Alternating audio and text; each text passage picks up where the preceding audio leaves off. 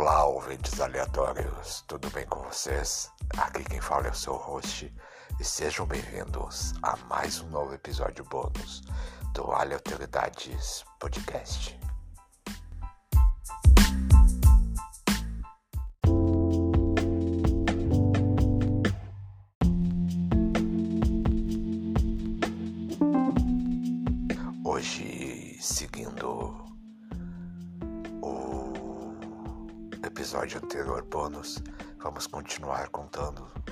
Histórias de suspense e horror para essa quarentena.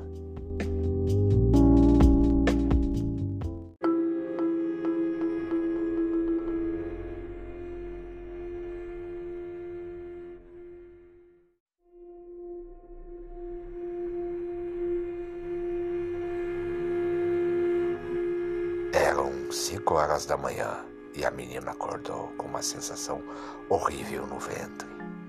Levantou e foi até o banheiro, mas ficou com medo ao encarar o sanitário. Sua mãe muitas vezes lhe, fará, lhe falara sobre abortos. Eram cinco horas da manhã e a menina acordou com uma sensação horrível no ventre. Levantou e foi até o banheiro, mas ficou com medo ao encarar o sanitário. Sua mãe muitas vezes lhe falara sobre abortos que ocorriam misteriosamente após uma dor de estômago e uma visita ao banheiro. Foi até a cozinha e tomou o antiácido para tentar acalmar o mal-estar. Depois se serviu de suco de maracujá e foi para a sala. Colocou a Sexta Sinfonia de Beethoven pastoral, observando assim as sombras do ambiente. Deitada no sofá, ficava de frente para a única luz que entrava na sala. Vinda das, da janela, as paredes exibiam matizes tênues, soturnos, umbrosos. Seu útero doía Vai ser um bebê forte, ela pensava rindo dolorosamente das pancadas que viam dentro de si. Vai ser um bebê muito forte. Tinha 17 anos e estava grávida. Cinco meses de gestação e seu útero parecia que estourar. Obviamente, era sua primeira gravidez e ela queria criança. Não que sua vida fosse um mar de rosas. Não, pelo contrário uma criança era uma responsabilidade muito grande, mas ainda assim ela queria tê-la. Não estava casada, pois o pai do bebê morava com ela. Não tinha ainda uma casa, morava com os pais. A vida não era mesmo um mar de rosas. Seus empregos não duravam mais de três meses, tempo necessário para o término de um contrato. Mas nada disso importava. Ela queria ter a criança. Seus primeiros meses foram difíceis. Seus pais não poderiam saber o que acontecera. Em seu raciocínio adolescente, decidira que quanto mais tempo levasse para seus pais descobrirem, menor seria o problema. Então, à medida que a barriga ia crescendo, com o passar dos meses, maiores eram suas tentativas de contrair o ventre e emagrecer Sabia que isso poderia prejudicar o feto, mas estava assustada, com medo das responsabilidades, com medo da desaprovação da família. Então passava dias sem comer e contraía o ventre. Isso até chegar aos três meses. Dos três meses em diante, não pôde mais esconder o fato dos olhos dos seus pais. O terceiro mês inteiro foi conturbado surgiram as brigas e a crise de choro compulsivo.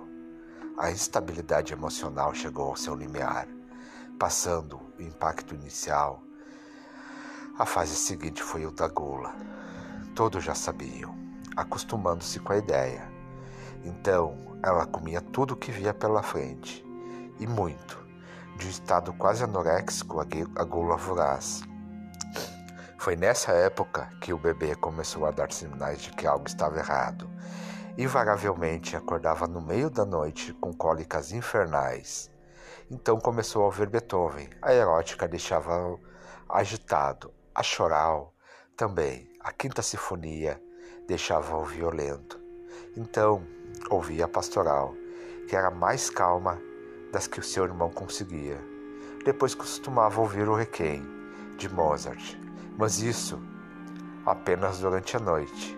Durante o dia caminhava de um lado para o outro em busca de emprego. Faria bem ao seu orgulho. Trabalhar, mudar de casa, mostrar aos seus pais que era autossuficiente. Enquanto isso, o bebê se contorcia em seu útero. No início, era apenas uma pequena semente, duas células que juntaram para formar um organismo pluricelular. Depois, cada uma delas se dividiu e formou um conjunto de quatro. Nesse ponto, o mundo externo começava a agredir sua existência. Quando o organismo se tornou complexo, já com suas centenas de pares celulares, a agressão se tornou mais veemente faltavam nutrientes para dar continuidade ao processo. Seu espaço era roubado. O ambiente interno era estressante. Certa, certa vez, traços de, de nicotina e alcatrão foram assimilados. Mais tarde, a pressão externa foi interrompida, mas havia a estabilidade. O seu mundo era uma tempestade de eventos, mais estresse, mais agressividade. Já tinha então traços de personalidade, sentia o ambiente como hostil e tinha também a memória residual dos meses celulares. Alguma criatura lá fora esbravejava terrivelmente, e isso fazia com que as tempestades se tornassem mais fustigantes. O ambiente, mesmo sem todos os nutrientes necessários, acabava tornando-o mais forte mesmo com sua quase inexistente massa muscular, estava sempre rijo, sempre na defensiva. Logo depois veio a calmaria. O ambiente não era mais uma ameaça. Ele havia ficado mais forte. Recebia doses calorosas de carboidratos e glicose. Era sua vez de revidar. Por isso, nas horas em que uma tempestade começava a se formar, ele atacava, tentava impedir que o ambiente se tornasse nocivo. Batia, batia e batia até a tempestade ir embora. Ele era mais forte que o ambiente. Quando isso acontecia, ele invariavelmente começava a sentir-se calmo, como se alguma pressão externa se abatesse sobre o ambiente, fazendo com que as tempestades fossem mais facilmente controladas. Ele próprio sentia-se inebriado, rejubilando-se com a calmaria. Eram breves momentos de prazer, mas logo em seguida ele recordava-se da época em que era mais fraco e tinha consciência de tornar-se sempre alerta. Então se enrijecia novamente. Isto causava mais tempestades e o ciclo se repetia incessantemente, até que sua consciência se nublava e as percepções do ambiente se tornavam muito distantes. Difícil de gravar. Quando voltava, estava sempre mais forte, sentia-se soberano das ações no ambiente interno. Era ele quem causava tudo, ele controlava tudo. Não era mais uma vítima. O que preocupava era o ambiente externo não gostava de suas intervenções. Queria controlá-lo também. Queria saber o que havia lá. Existia algo além? O que provocava as reações inesperadas em seu mundo? O que gerava o caos dentro de sua ordem? O que o ameaçava em sua soberania? A noite estava fria. As tempestades de madeira deixavam transpassar leves correntes de ar junto a filetes de tênue luminosidade. Uma chuva fina caía lá fora, e seu barulho assemelhava-se a folhas arrastando-se sobre o telhado de zinco. Dentro da casa, a menina contorcia-se de dor e frio. No seu útero, a criança batia ferozmente contra a tempestade. A música não estava ajudando naquela noite. Tentou o requém. Lá dentro, o temor crescia junto, com uma sensação muito pior que vinha aumentando, aumentando com o passar do tempo. A música de Mozart tornava-se mais calma, fúnebre. O bebê se enravecia. O que haveria no mundo externo? Por que estava tentando influenciar novamente? A menina levantou-se e tentou andar. Não adiantava. A dor parecia ficar mais forte a cada instante. Enquanto isso, o bebê continuava batendo, tentando livrar-se da influência, cada vez com mais raiva, cada vez com mais ódio. A mãe então sente algo se rompendo. Dentro do seu mundo, a criança percebe que algo diferente aconteceu. O ambiente cedeu de forma estranha. Uma reação inesperada. Isso o deixa com medo. Faz com que bata mais forte, assustado e furioso. Ela cai no chão da sala e tenta gritar. Não consegue. Sua garganta está seca seus pulmões ofegantes. A dor é muito forte. O, o assoalho começa a molhar-se e absorver, e absorver sangue e urina que saem em pequenos filetes entre as, entre as pernas da mulher. Mozart encerra sua marcha fúnebre. A plateia aplaude e vai embora.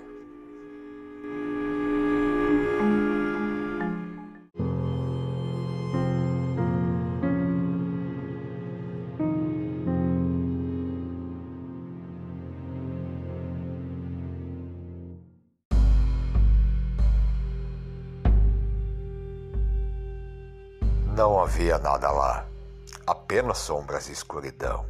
Paroxismo estranho esse, sombra e escuridão. À primeira vista, parecem a mesma coisa, mas não é bem assim. Existem diferenças, mas isso não importa. O que importa é que não havia nada lá, exceto uma poça de sangue que inundava a parte do, do chão e nas paredes, e mais respingos de sangue no teto Apenas isso: sombras, escuridão, sangue. O quarto estava fechado há décadas, por isso o cheiro também era imundo. Todavia, o sangue ainda era fresco, ainda novo. O massacre ocorrera há pouco tempo. Do lado de fora do quarto, um homem balançava-se debilmente, sentado à frente da soleira da porta. Fazia o irritante movimento de vai e vem, vai e vem, vai e vem e a cada ida, a parte superior de sua cabeça batia levemente na porta fechada. Um canivete em uma das mãos abria feridas nos calcanhares e pelo resto da perna. Aquilo o aliviava, fazia a dor e o medo passar, a dor pela dor, a dor pelo medo.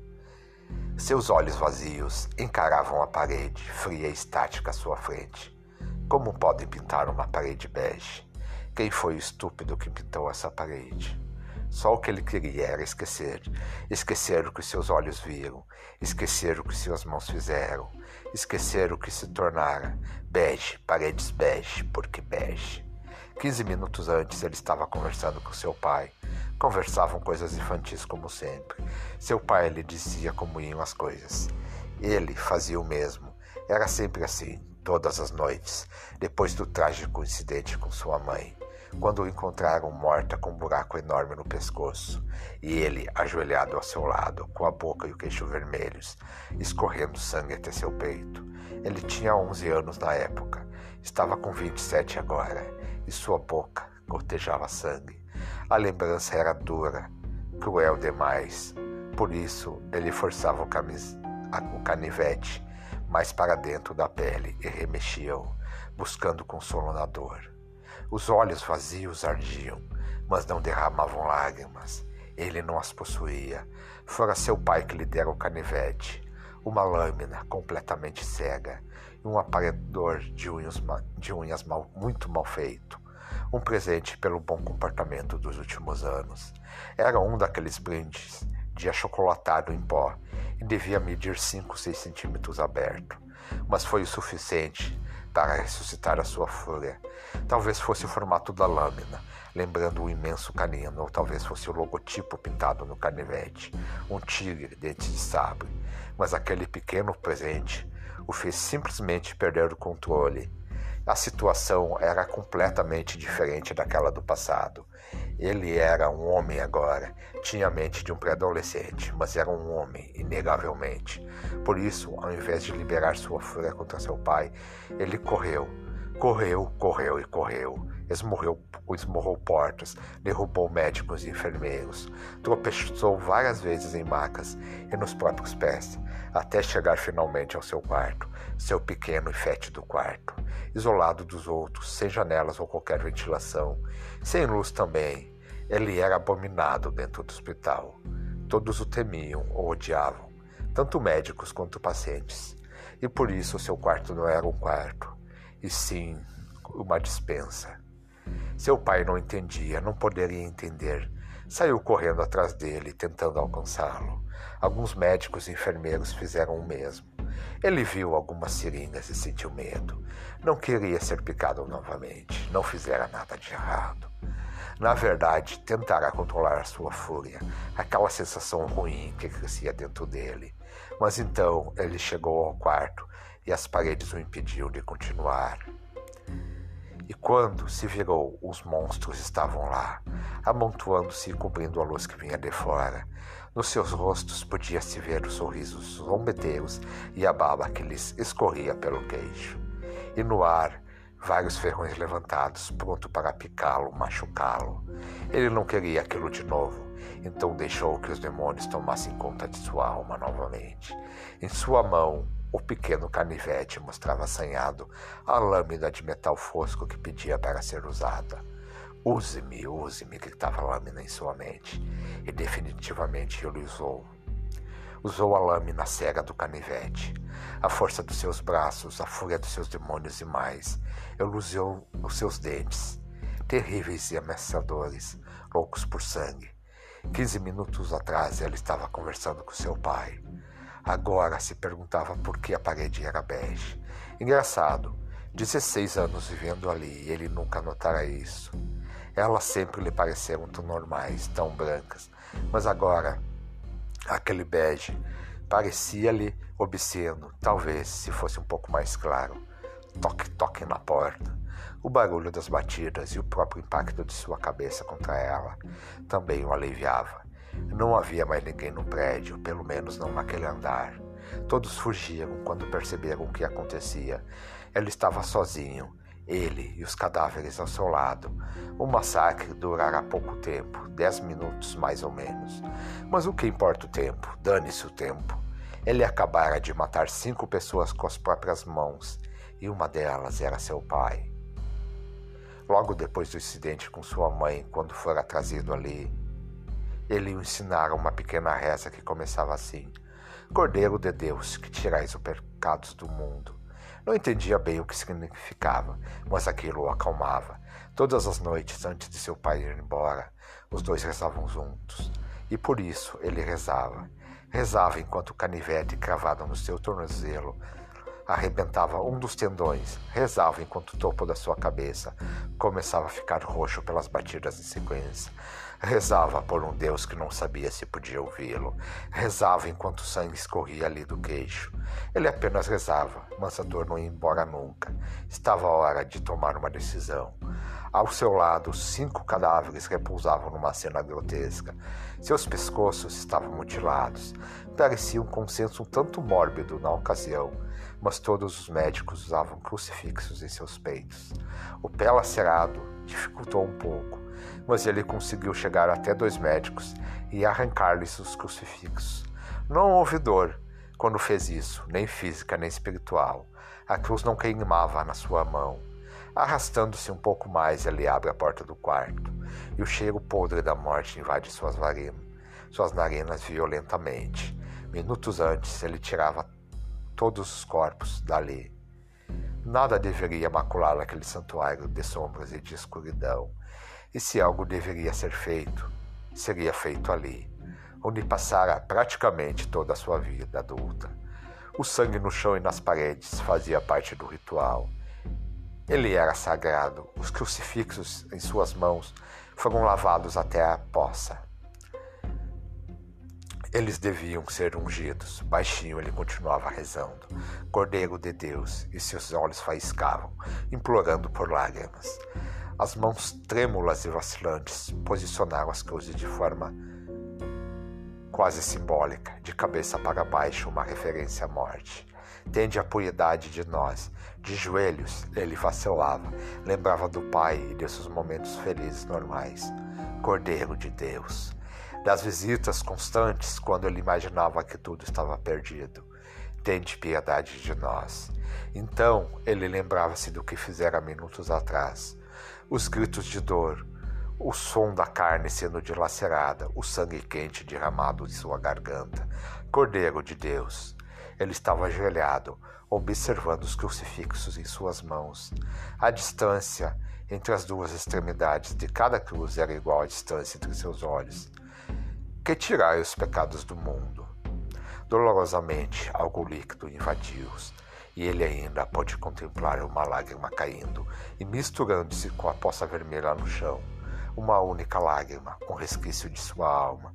Talvez Deus existisse, afinal, depois disso, ele afundou a cabeça entre suas mãos e as cruzes mergulharam dentro de suas órbitas. Dai-nos a paz.